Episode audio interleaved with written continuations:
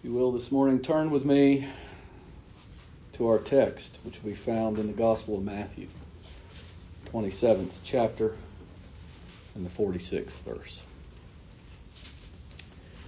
And it reads this way And about the ninth hour, Jesus cried with a loud voice, saying, Eli, Eli, Lama Sabachthani that is to say, My God, my God, why hast thou forsaken me?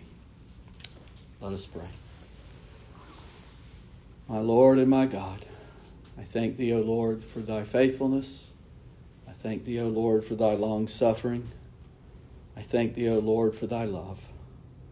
I pray, Lord, in this hour that you would indeed enable us, Lord, to enter into these words that you would see or you would reveal to us the depth that they have for the child of God and what they meant the day that they were uttered and what they mean for us today. O oh Lord, may you be pleased to show us thy truth, that you would bring us to thy feet. Lord, that your name would be highly exalted above every man's name, above every thought and every action that we may have that you may humbly bring us before thee this day, that you may feed us. Lord, I ask in these things in Jesus' name. Amen. Martin Luther was in his house one day with his wife, and he sat at his desk, and for three hours he stared at this verse, the text that I just read for you. He stared at these words my God, my God, why hast thou forsaken me? And he got up from his table and he threw, he hit the table really hard with his hands and he got up and he said, How can I, will I ever be able to understand God forsaking God? How can I understand? How can I wrap my mind around God forsaking God? What does that mean? I don't pretend this morning to be able to tell you what that means. I want to share with you some thoughts and some scriptures today about why Christ was forsaken, the necessity of God forsaking God.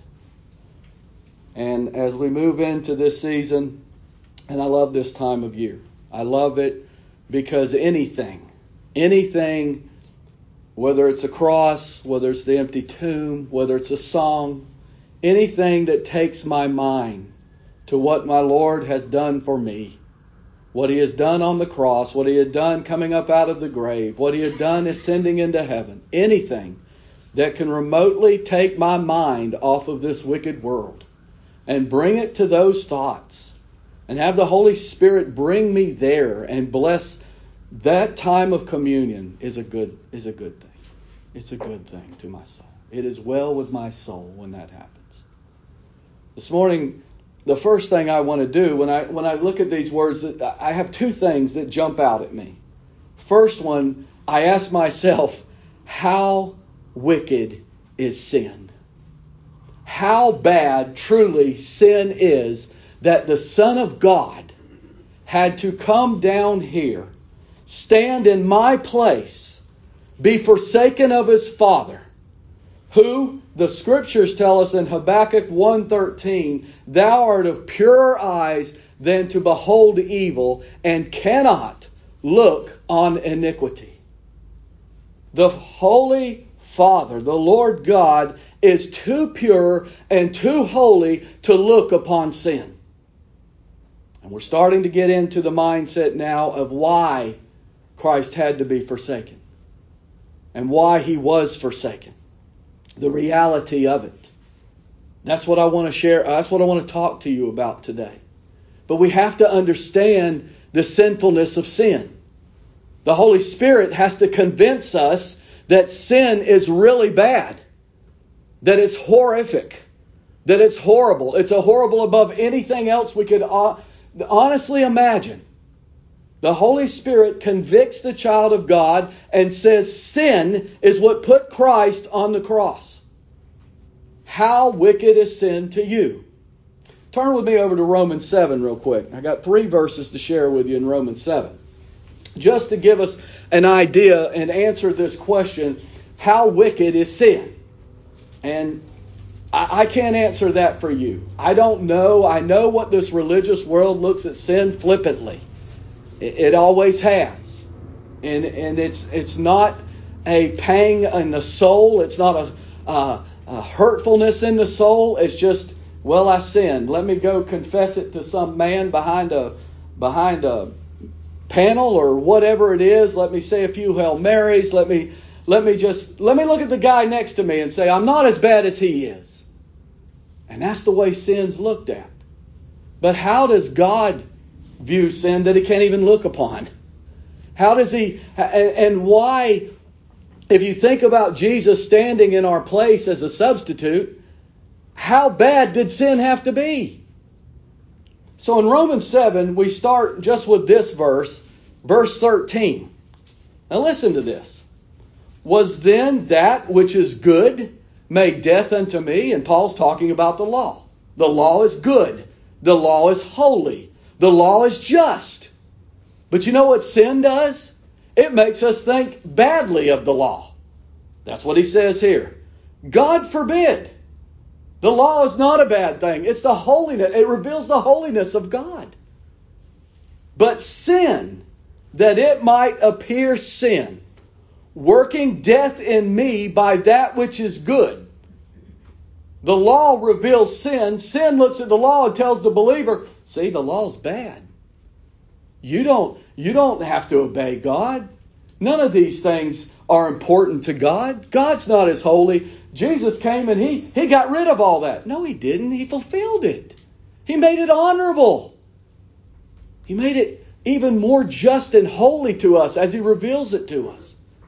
But sin took occasion, working death in me by that which is good, that sin by the commandment might become exceeding sinful. That's what God's purpose and that's what Paul said the law is spiritual. It comes to us and says, Thou art the man. You coveted. This is covetousness. It can't save us. It can't lead us to, it can't reveal to us Christ. But it does reveal to us the holiness of God. When the Holy Spirit, in the hands of the Holy Spirit, reveals to us the love, the holiness of our God. Well, look over now, just turn over, a, uh, well, it is in my Bible, page to 21. We'll back up to 20. Now, if I do that, I would not. It is no more I that do it, but sin that dwells in me. Sin is that, now, this is all we're trying to get understand of why the child of God hates sin, why it's evil, why it's wicked. Nothing we do in and of ourselves that the world deems good is mar is not marred by sin. All of it's tainted with sin. That's what he says right here. Now, if I do that, I would not. It is no more I that do it, but sin that dwelleth in me. If I find then a law that when I would do good, guess what? Evil is present with me. That's sin. And then, of course, we're all familiar with 24, as Paul is revealed, as this is revealed to Paul, the depth and the wickedness of sin. He cries out, "O wretched man that I am." What is he seeing? Is he seeing himself in Christ? No, not at that moment. He's that's what 25 is for. He's seeing the wickedness. That's what the Holy Spirit does. He convinces us how wicked sin is. O wretched man that I am, who shall deliver me from the body of this death? And as I said, that's what that's what we're celebrating. We're celebrating that there is one who did deliver us from the body of this death. And this body, when raised, it will have no sin. It will have, it will have no impurities. Just as our soul doesn't when it goes to be with Him. So we have, it's, it's I, I hate to use that terminology, it's the gift that keeps on giving. But it truly is. The Lord, as the Holy Spirit minds what Christ did on the cross, it goes deeper and deeper for the child of God and gives him a greater appreciation and love for the Lord. And that's what I was going to say to you. The second thing it says to me when I hear those words, what great love. What love of the Son of God to stand in my place and to be forsaken of the Father, to stand in the place of the church.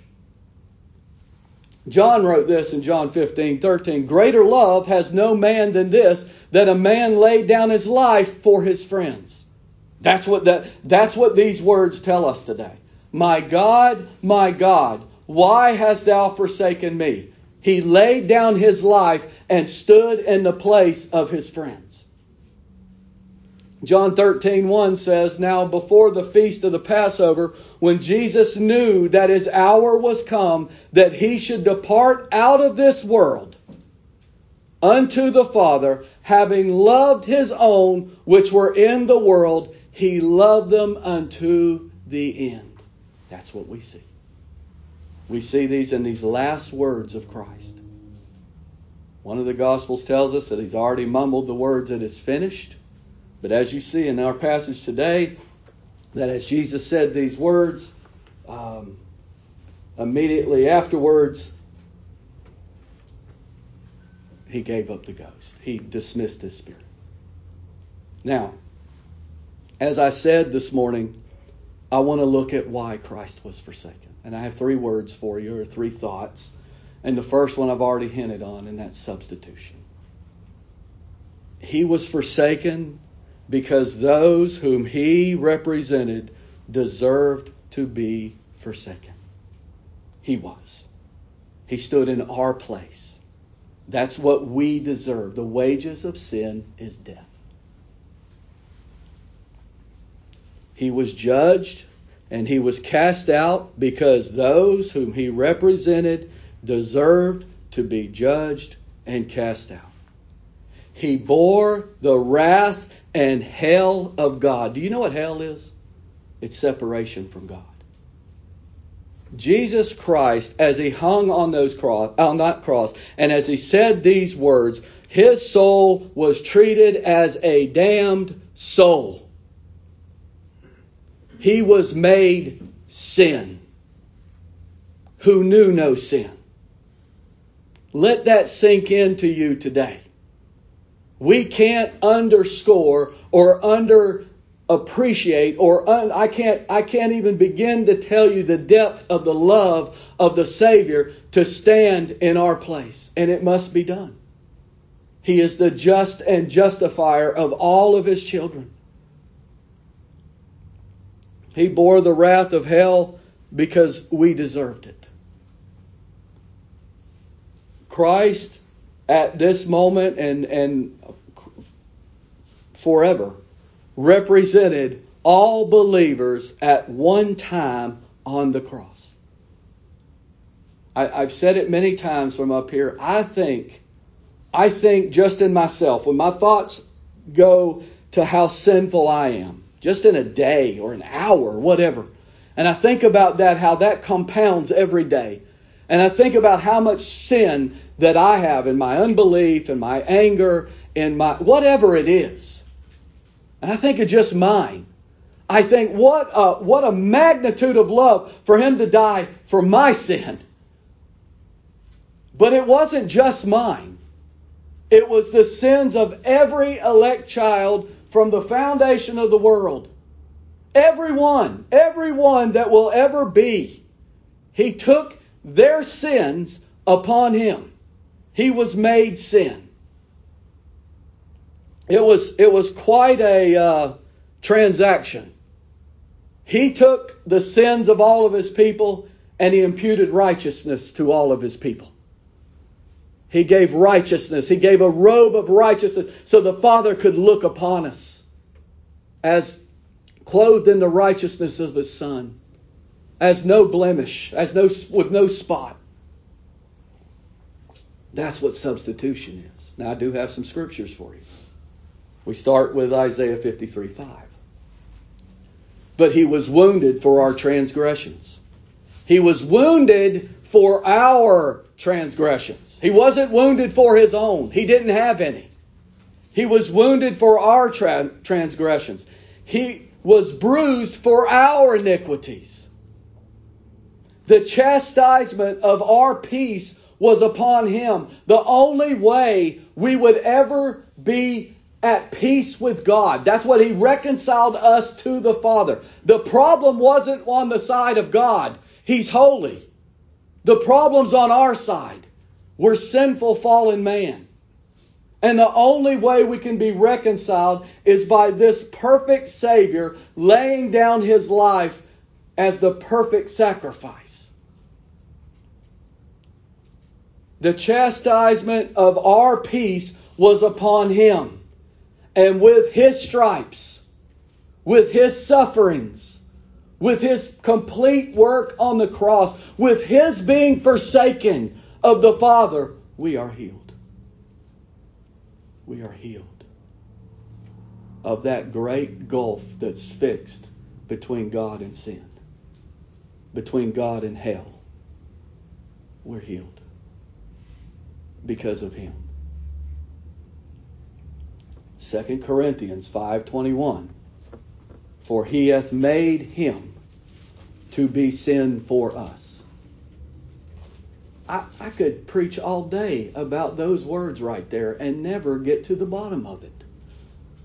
He was, he was he made him to be sin for us who knew no sin. He knew no sin, but he was made sin. We like to use those words Almost every day in our vocabulary, when the world reaches its hand out against us, we say, It's not fair. And we cry out to God and we say, It's not fair. Do you think this was fair? That the Son of God, whose love, whose mercy, whose truth, whose justice, would come and stand in the place of all of these sinners. He would take and be made sin who knew no sin. Think about that. May the Lord quicken that to you next time you want to use those words. It's not fair.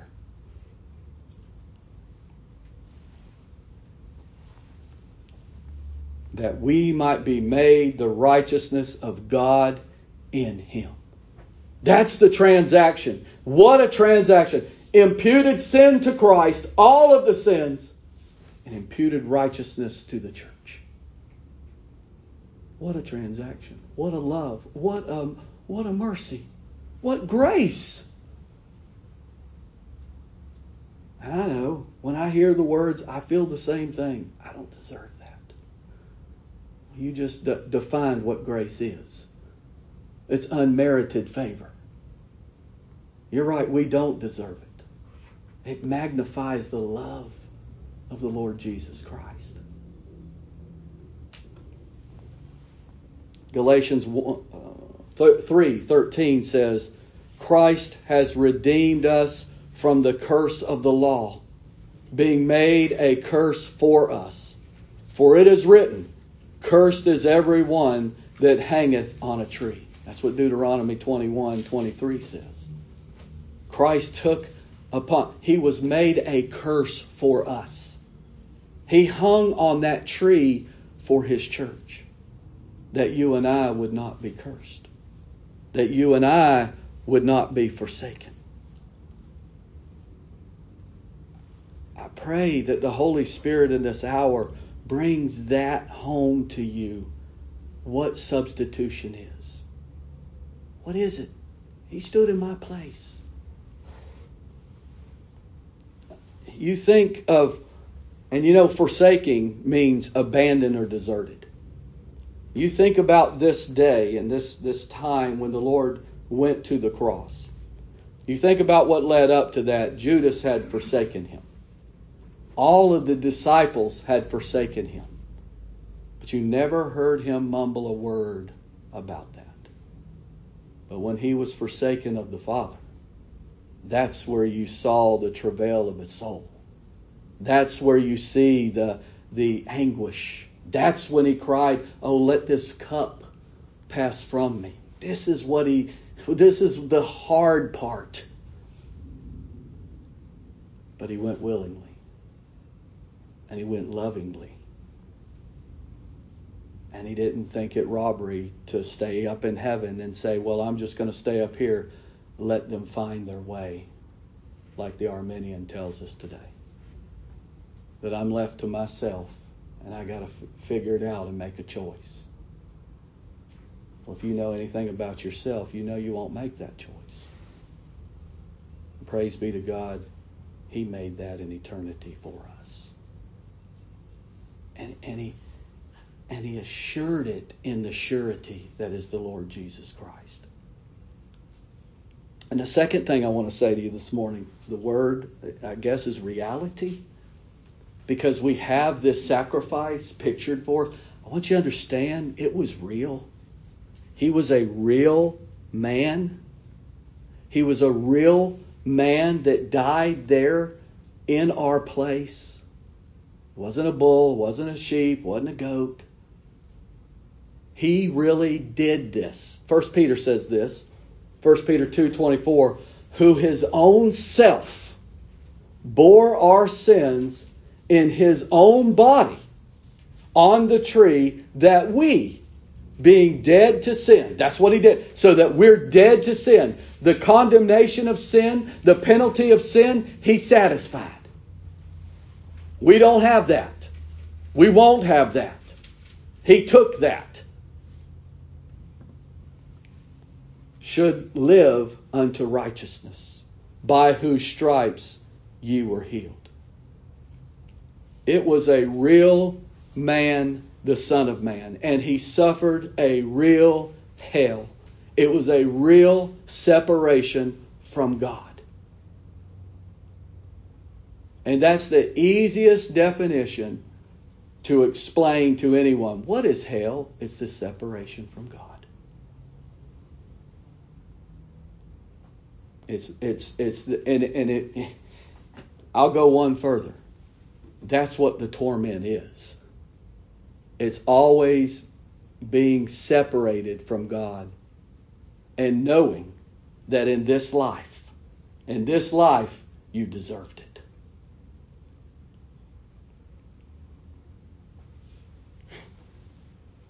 He bore the real hell and a real separation. He bore it so that you and I would never be forsaken of the Father. Never. I have scripture to back that up too. Deuteronomy 31 6 says, Be strong and of good courage. Fear not, nor be afraid of them, the enemy. For the Lord thy God, he it is that doth go with thee. He will not fail thee, nor forsake thee. Psalm 37 25, David said, I have been young and now I'm old.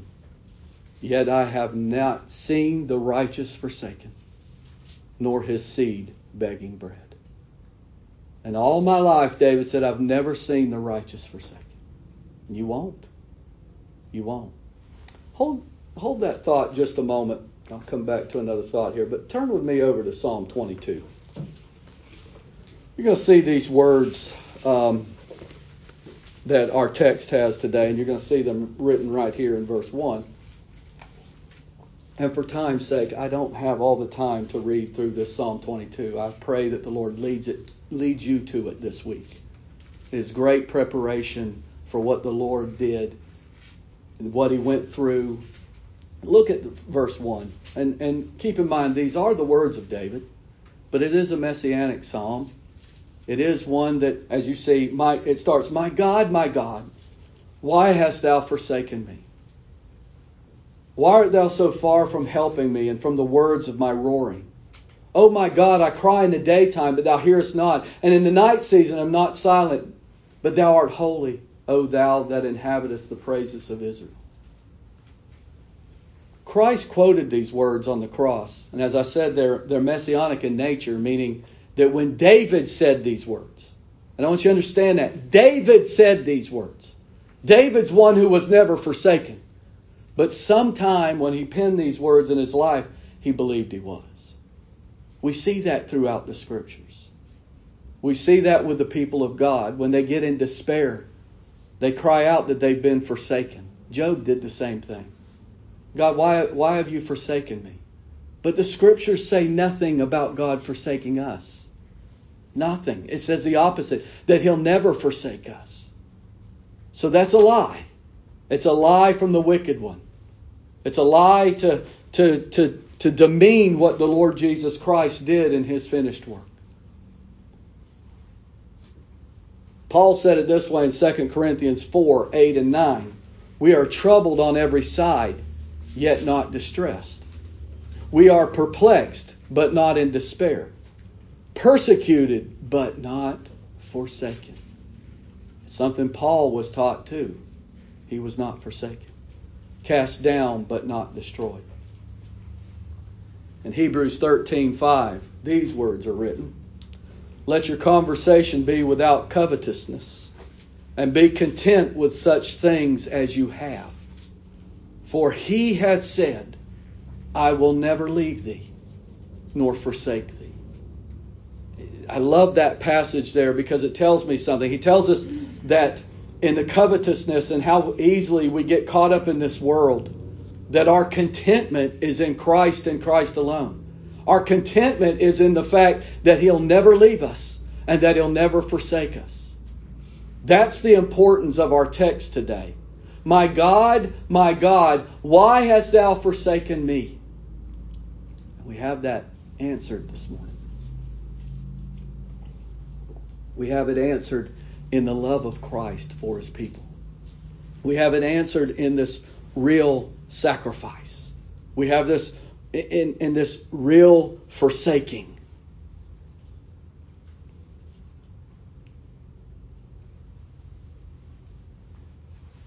Sometimes when I'm up here, I, I tremble at some of the things that the Lord's revealing in His Word. And I, um, I truly believe this is one of them to enter into this kind of understanding of him standing in my place for as my substitute and the reality of it. And then my my third point, the satisfaction of it. That he had to satisfy. I mean, that's what we're told in Isaiah 53:11. He shall see the travail of his soul and shall be satisfied. The Father saw the travail of the soul of his Son. But guess what? The Son saw the travail of the soul, and they, being God, were satisfied.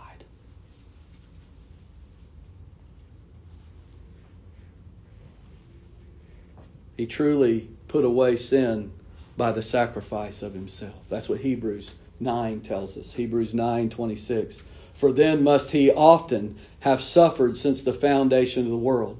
But now once in the end of the age or the world hath he appeared to put away sin by the sacrifice of himself.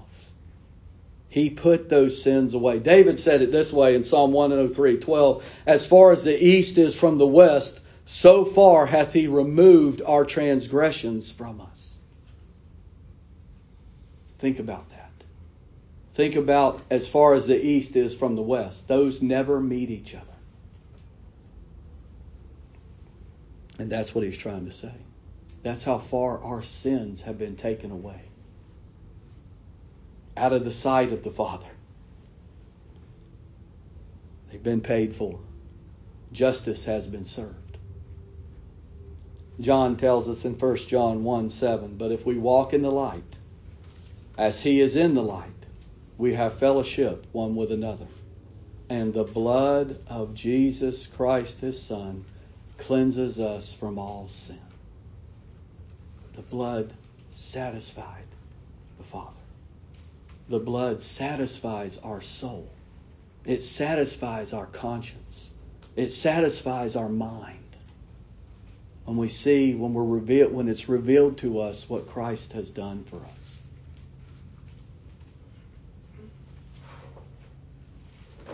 By faith, we understand it.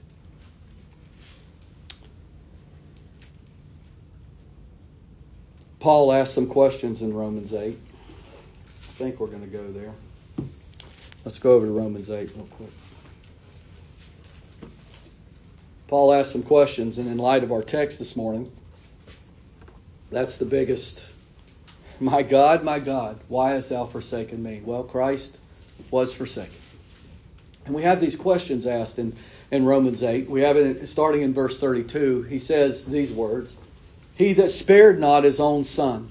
And that's what we hear in those words My God, my God, why hast thou forsaken me?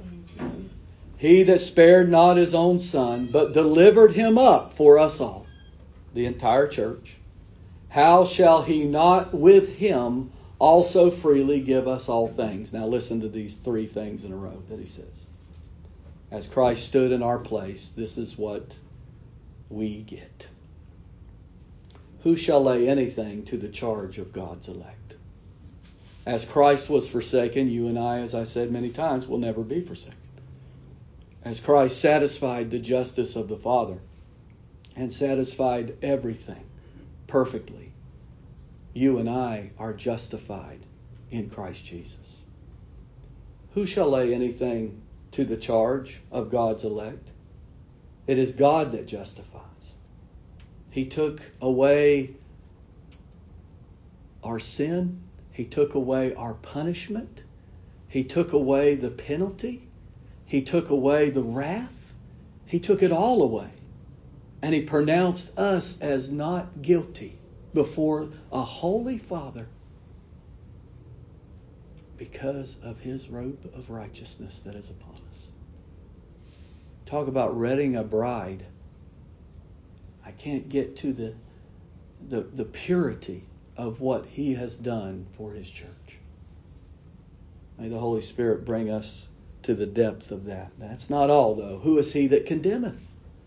There's no condemnation, though, now for you and I, if we be in Christ Jesus. No one can say to you, Why are you this way? or Why do you do these things? or laugh or scorn you to death as they did Christ when he was on the cross. Why? Because he was forsaken for us. You and I will never be forsaken of the Father. Who is he that condemneth? It is Christ that died, yea, rather, that is risen again, who is even at the right hand of God, who also maketh intercession for us. It is amazing that Christ was raised from the dead because the Father was satisfied. And He being the first fruits, it was guaranteed for all of us. Resurrection's guaranteed, spiritual and physical, in Christ Jesus. Who shall separate us from the love of Christ? Keep in mind, these questions are being asked. Paul says, I want, I want to ask you these questions.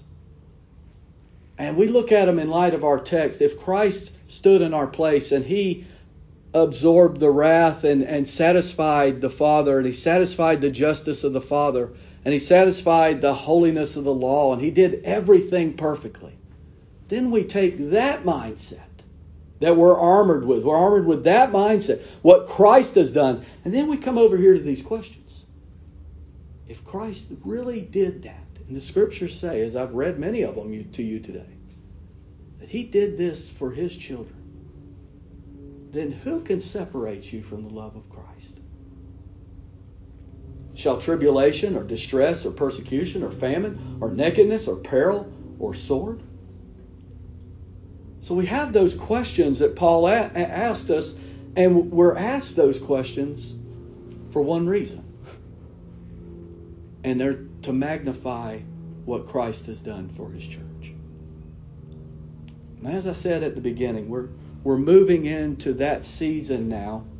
Next week is the resurrection day that we'll come together, Lord willing, and and worship together with that on our thoughts and our minds and and and as we go into this week this would be the week back then where where Christ all of this happened to him this would be the day that he entered into Jerusalem and all of those people would be saying hosanna he's king he's king and in a week's time not even a week would be saying crucify all of this plan. And, and then as, all, as he gathered the ones that he loved so much, the 11 of them there, and he had all of those words from John 14, 17, all the way. And he said all those things to them. And they all said the same thing, Oh Lord, we'll never leave you. Peter, oh, I'll never forsake you. I could never do that, Lord. I'll follow you wherever you go. But he was forsaken. Forsaken by man.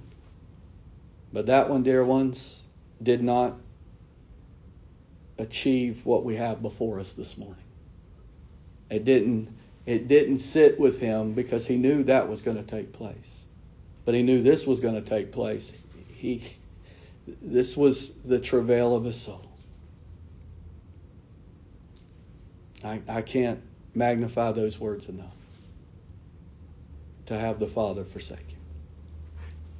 And what that does for you and I. David said it this way in Psalm 85:10. Mercy and truth are met together. Righteousness and peace have kissed each other. You know where that's done? At the cross. At the cross, mercy and justice have been satisfied.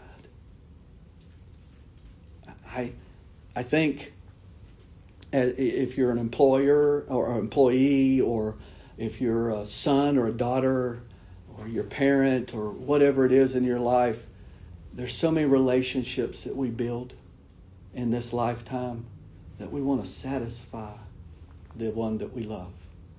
We want them to be satisfied with us, right? And yet, we know there's many times we let them down. Many times because our love is imperfect. But Christ's love was perfect, is perfect. And there's and I want you to understand there's there's no other religion.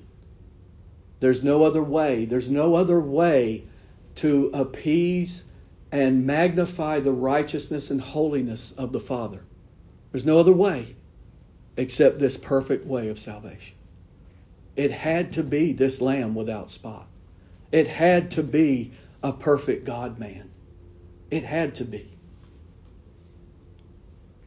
And when you hear that, and if you accept that by the power of God in your soul, then you can see how wicked sin is. You can see how wicked free willism is.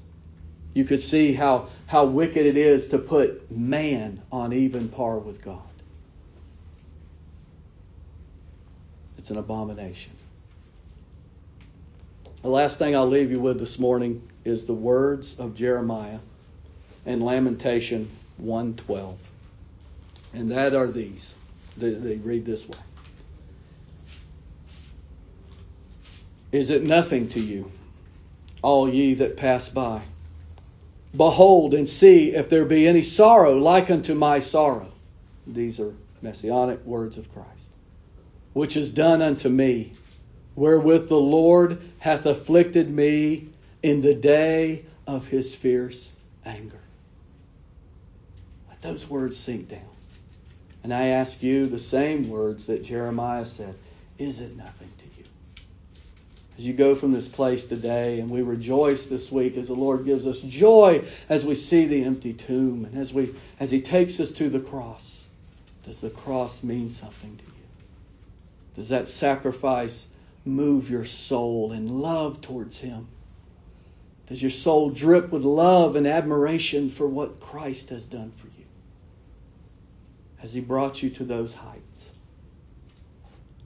Has He revealed Himself in that way? And I will never, I will never cry those words, My God, my God, why hast Thou forsaken me? Because He did in my place and he died in my place. All praise and honor and glory belong to him. Dear Heavenly Father, add thy power, add thy mercy, add thy clarity. Bring us, Lord, to the depths of understanding this very hour and what you did for your church. Lord, may we lift up our voices in praise and thanksgiving. May our hearts just beat with joy and love for Thee. May we be ravished with Thee. For truly, Lord, Thou art worthy. For this I ask in Jesus' name. Amen.